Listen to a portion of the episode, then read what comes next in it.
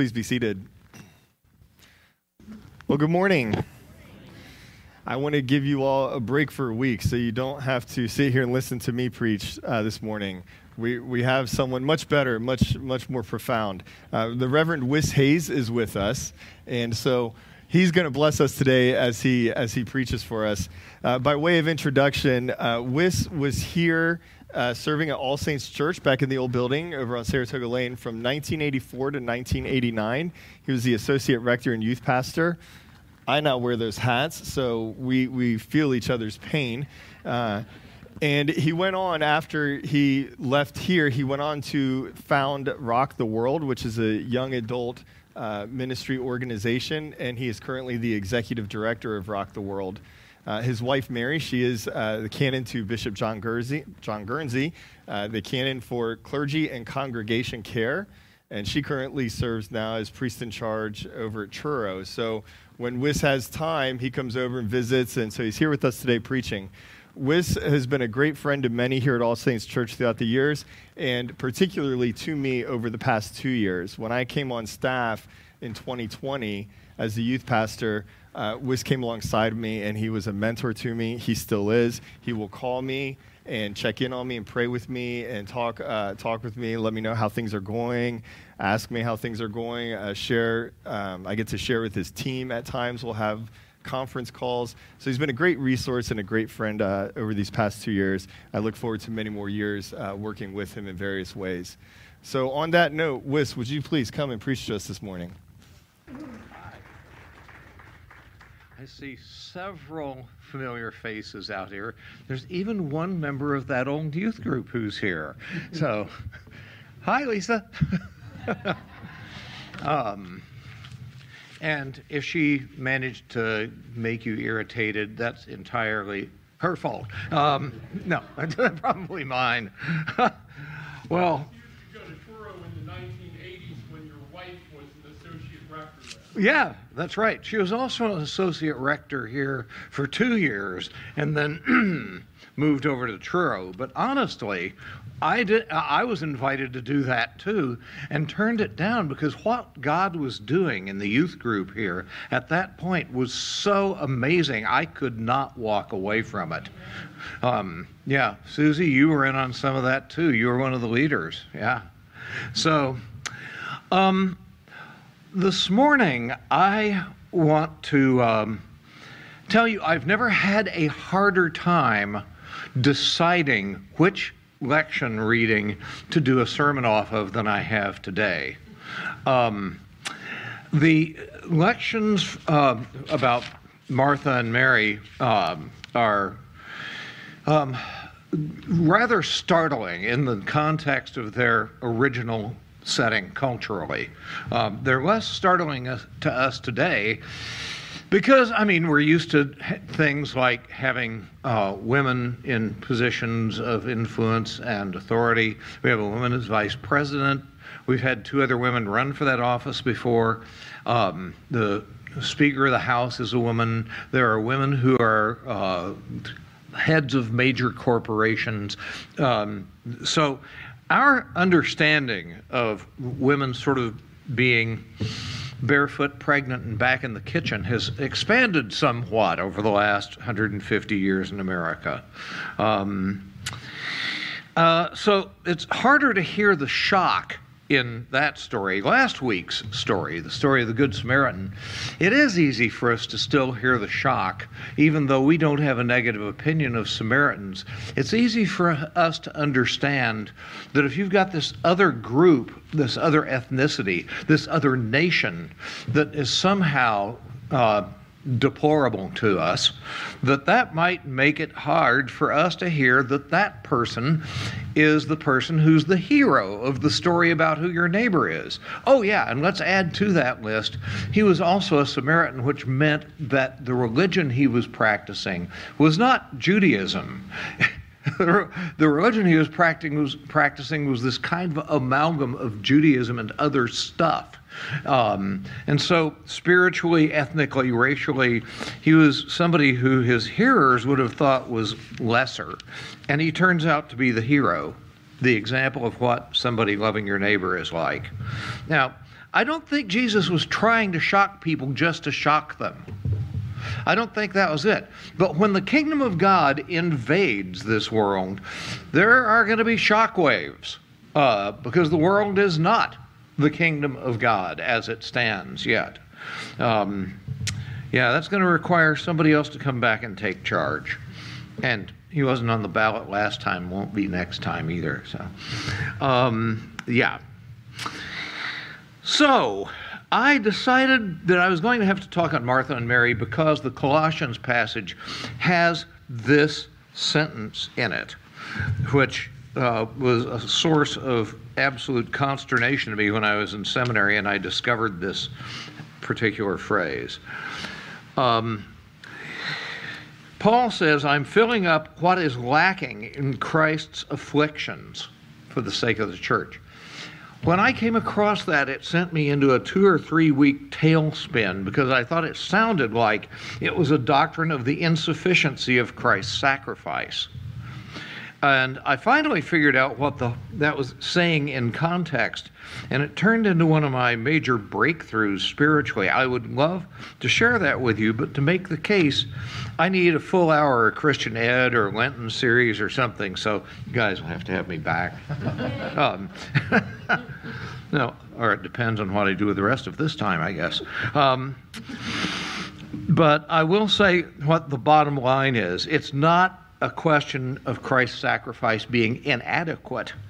It's a question of his sacrifice continuing in and through us. Uh, that, it, that Paul is saying he's participating in Christ's sacrifice and that that is an ongoing participation. I can make that case pretty airtight, but I can't do it in 20 minutes. So, to be continued. Well, um, the um, story of Martha and Mary, then. This story is the second of two consecutive shockers. Um, now, we, uh, we need to hear that when Jesus is uh, doing these things that hit his hearers as shocking, he's aware that he's going to be pushing their boundaries. Um, but often we try to figure out how to nicify all of that. And even when there are things in it that are uh, going to expand our horizons. Uh, Dorothy Sayers, who was one of the Inklings, I mean, uh, her. It was a group of people in England that included Dorothy Sayers, C.S. Lewis, J.R.R. Tolkien, Charles Williams. Uh, anyway, um, they would meet to talk about the Lord and about the faith and about how to present the faith. And anyway, uh, Dorothy Sayers wrote a series of radio plays called The Man Born to Be King. And in the introduction to that, she says the following thing about why she's presented it the way she has.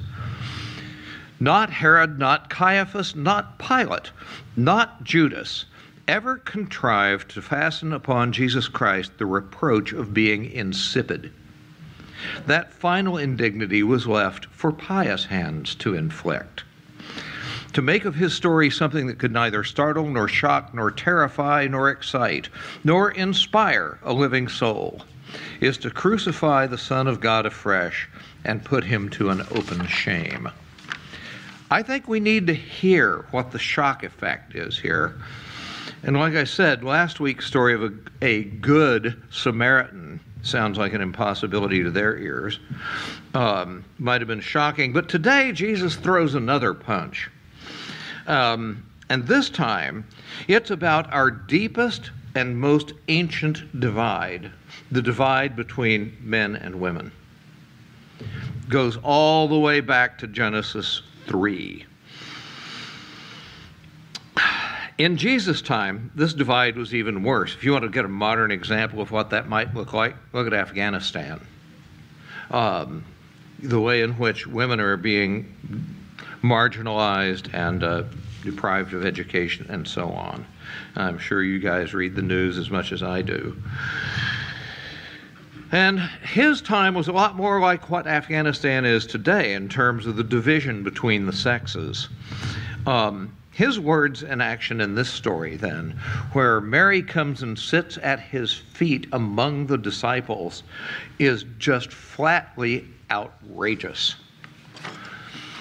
Now, the context in Luke's gospel, it looks like it's a non sequitur, but it isn't. The previous week, Jesus explains what love your neighbor as yourself means when the lawyer asks, And who is my neighbor?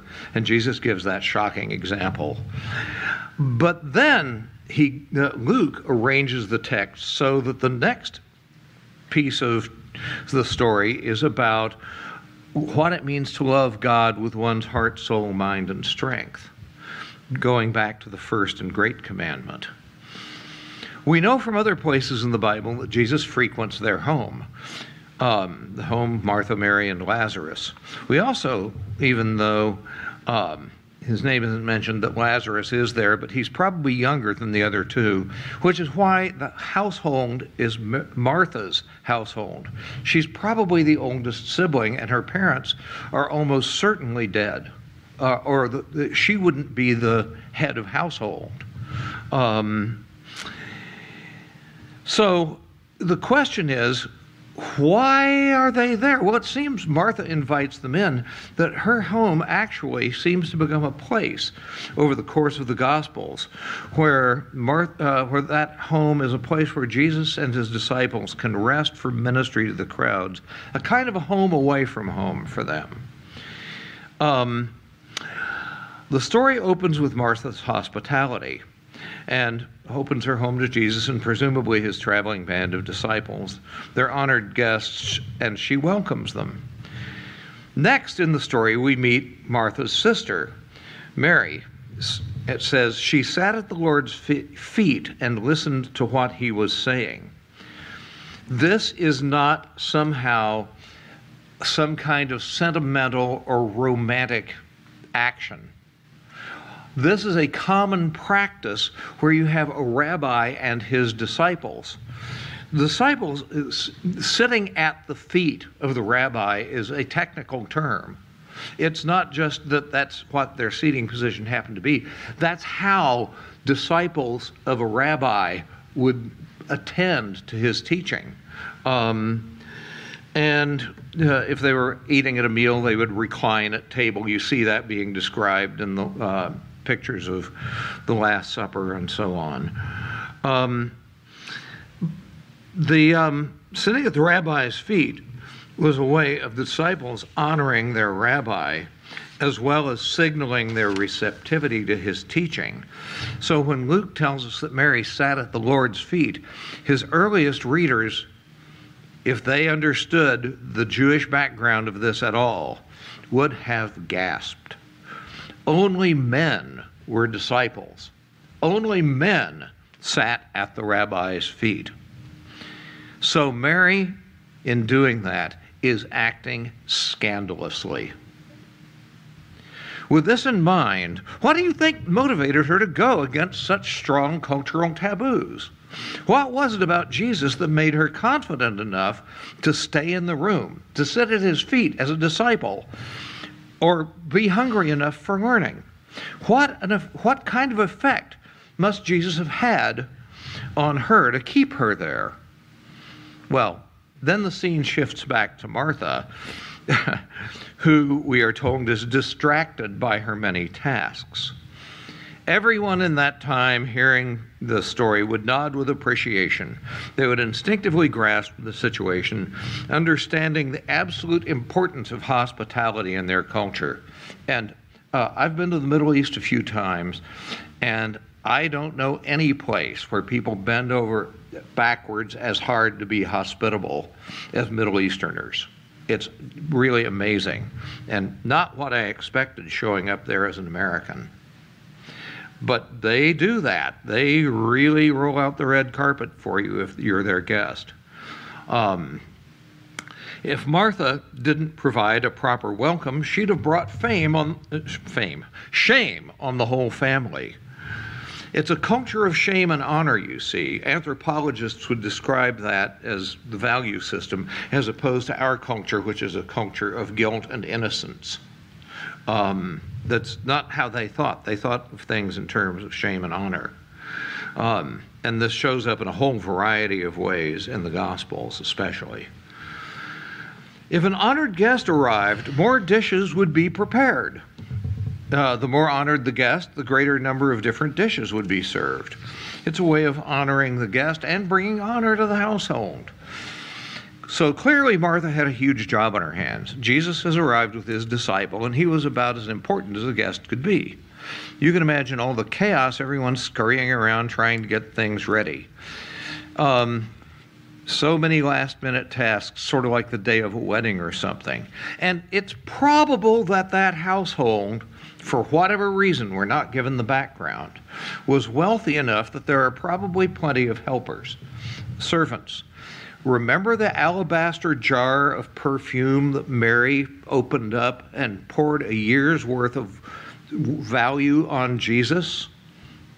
Um, that jar of perfume wouldn't just be sitting around everybody's house. So the question is here what does it mean that Mary is breaking this cultural taboo? Well, she's bringing shame on her household, a household that's already odd because it's headed by a woman. What will the neighbors say? What will our extended family do? Will anyone be interested in marrying Mary after she acts like this? Martha is embarrassed about Mary's choice and she thinks it reflects on her. And so she lashes out, stomping into the room and demanding Jesus to do something about Mary's shameful behavior.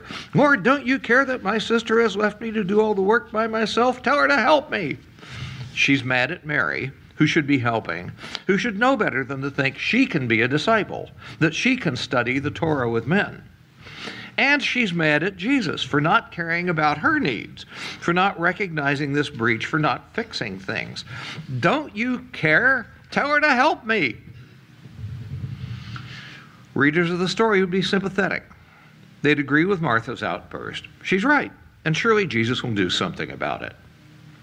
And I've often wondered if the visiting disciples were also sympathetic, maybe relieved at Martha's outburst. Finally, Jesus will set things right and restore order, and then we hear what Jesus says. We're shocked into learning important lessons about being one of his followers. Martha, Martha, you're worried and distracted by many things. There's need of only one thing. Mary's chosen the better part which will not be taken from her. Worried and distracted. Notice that Jesus points to her distraction. She's focused on the wrong things. He's not challenging her work. He's not challenging her service. He's challenging her focus. Distracted by many things. Martha's trying for the big banquet, outdoing herself, as if quantity is a measure of love devotion, even if it turns into resentment. And Martha is blaming the others for her distress. It's their fault she's so distracted. But Jesus says only one thing is needed literally, one dish. You don't need to make all these different dishes. No need for an elaborate banquet. Martha, a casserole is fine. And anyway, I'd rather have you. Challenges her assessment of Mary's behavior by saying Mary has chosen the better portion.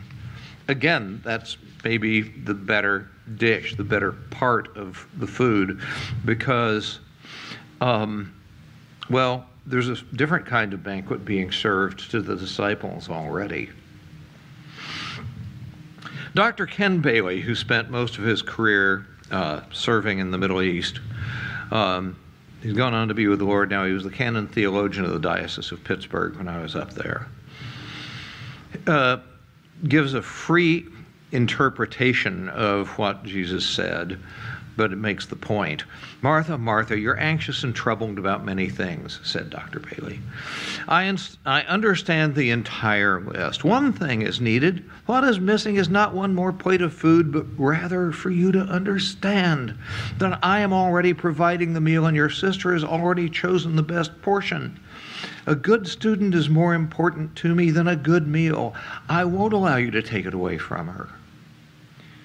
Mary's choice to be a disciple, even if it cost her reputation, which it probably did, was upheld by Jesus. He wouldn't take it away from her. By implication, Jesus is challenging Martha to follow Mary's example and challenging the disciples to welcome Mary into their discipleship. Loving God includes acts of service, of course, but those acts of service are meant to emerge from a life of listening attentively to God and His Word, of paying attention to Jesus' teaching and leading. So there you have it a lesson from Jesus about following Him, about being a faithful disciple. And make no mistake, it's not just a lesson for Martha, it's a lesson also for Mary and for the 12 who were in that room with them, and for all of us. So let's grade ourselves. How are we doing? How well do we love God with all our heart, soul, and mind? Is learning from Jesus, from His Word, and from His words our deepest and primary agenda? Are we willing to be thought scandalous because we put Jesus first? Do our acts of service flow out of devotion to Jesus and His Word? And there's one further challenge that I think arises from this passage and the other passages in the New Testament, the Gospels, about Mary of Bethany. If none of this has shocked you yet, sermon's not over yet. If you look at Matthew, Mark, and Luke and ask the question, as a young person did, I don't know if you're in Sunday school that day or not, Lisa, when Tony uh, uh asked the question about uh, Jesus and people having favorites. Um, no reason you'd have to remember it. Come on, it was 30 years plus. uh, but the question came up. And uh, so I sort of volleyed the ball back over the net, Tony, and said, Tony, don't you have favorite people? And he was like, uh, uh, uh, well, actually, yeah. And I said, so does everybody. Jesus was a human. Do you think he didn't have favorite people? Okay, so look at the look at the Gospels. Tell me who you think Jesus' favorite person was. Pretty much everybody in the room agreed that it was probably Peter. Because if you look at Matthew, Mark, and Luke, that's sure what it looks like. And then if you look at the Gospel of John, who's the disciple that Jesus loved? John. Uh, you, you have to kind of piece it together. You have to do the math to come up with that. But it's true. That is exactly what everybody who's studied that gospel ends up concluding. So if you read John, it's John. If you read the stuff that was inspired by Peter as a source, it was Peter. Um, maybe everybody felt that way. But if you read all four Gospels with asking that question, the person who unlikely emerges as possibly his best friend is Mary of Bethany. I didn't have that idea cross my mind for the first 30 years I was following Jesus. Never crossed my mind, not for a split second. But then I heard somebody make the case for this and it's actually pretty powerful when you look at the choices Jesus makes, the choices she makes, and the timeline of what has gone what goes on. She isn't mentioned by name that many times.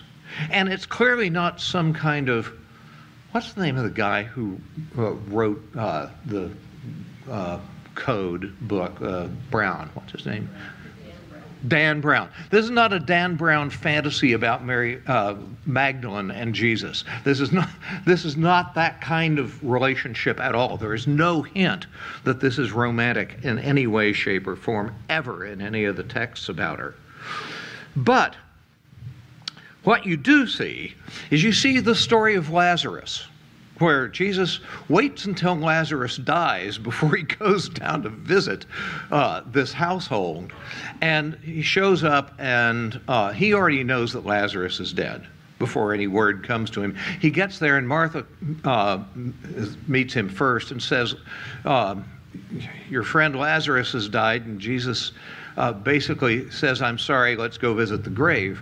And then uh, uh, when he's on his way there, eventually Mary catches up to him and she says, Your friend Lazarus has died. And do you know what Jesus' response is? It's the only two word verse in the Bible. Jesus wept. Why didn't he weep when Martha told him? Why didn't he weep when he knew it when he was still, you know, miles and miles away? It's empathy. It's this heart level connection between Jesus and Mary of Bethany. That's what's going on. And uh, that's not the only place you see something unusual happening there in terms of the, the, closeness that was there somehow. And I'm convinced it was based in spiritual things, not um, anything that is romantic at all. In the last week of Jesus' life, he goes to Jerusalem, triumphal entry, you know, poems, Hosanna. Uh, and then that week where that leads up to his crucifixion and eventual, eventually to his resurrection. Um, where do Jesus and his disciples stay? Bethany. He goes and hangs out with that family. And what he knows is the last week he has on earth. He chooses to be with his heart friends. Jesus is fully human.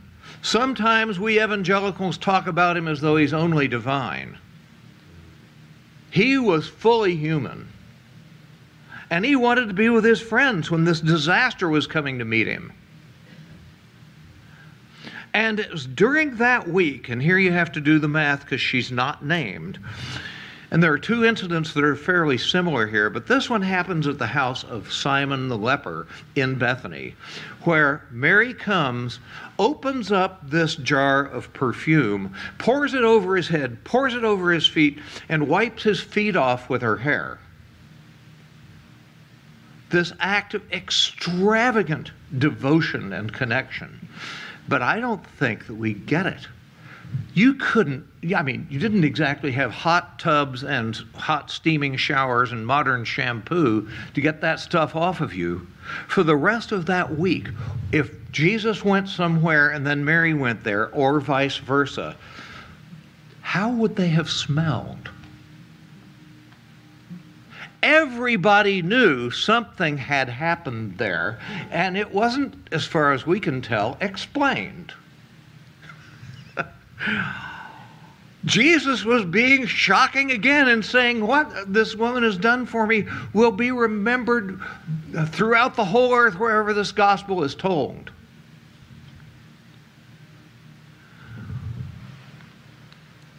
So, there's more to say about this, and I don't have very many minutes left to say it. In fact, I probably have minus three. Everyone would knew they'd been together in some sense or other, and Jesus is unafraid of being misunderstood. And that's because he's not playing to the audience of the people around him. He's playing to the audience of one. So, the question this raises for us, hazardously, is are we playing to the audience of one? Are you? Am I? How about you guys at home? Yeah, I just looked at the camera for the first time. Um, I think there are several challenges this puts in front of us, not the least of which is over this ancient divide between men and women. How are we treating and thinking about each other? Are we really willing to try to reach back and look at the question of how our fellowship got ruptured by the fall and ask Jesus to repair that and to try to live into a redeemed relationship with the opposite sex? What does that mean about life in the church? What does it mean about our lives personally? Well, one thing it doesn't mean is that all the relationships with the opposite sex are sexualized. Right. It does not mean that. But, like the uh, generation that Joni Mitchell said, tried to get ourselves back to the garden. We can't do it ourselves. It's got to be God doing it. And there are points in history where you can see God at work that way, like in the early years of the Franciscan movement. Until the people in Rome figured out that there were men and women who were actually spiritually together and not doing anything wrong, that they decided, well, we just have to split them up and we'll put the women in a cloister. Yeah. It's a hard thing to tolerate the idea that somehow that we can actually be brothers and sisters. Anyway, I think that's pretty shocking. I think that's enough shock for one morning. So let's pray. Father in heaven, we thank you for your intention to restore our relationship with you. Thank you, Jesus, for doing everything that was necessary for that to come about. Lord, we need your Holy Spirit to come to us and give us both the insight and the courage to live your kingdom. Lord, help us to know how to do that and show us step by step how that's possible without contamination of any sort. Thank you, Lord, that with you all things are impossible, that all things that seem impossible to us are in fact possible. And for showing us signposts pointing that way. Help us to be able to read them, for we pray in Jesus' name. Amen.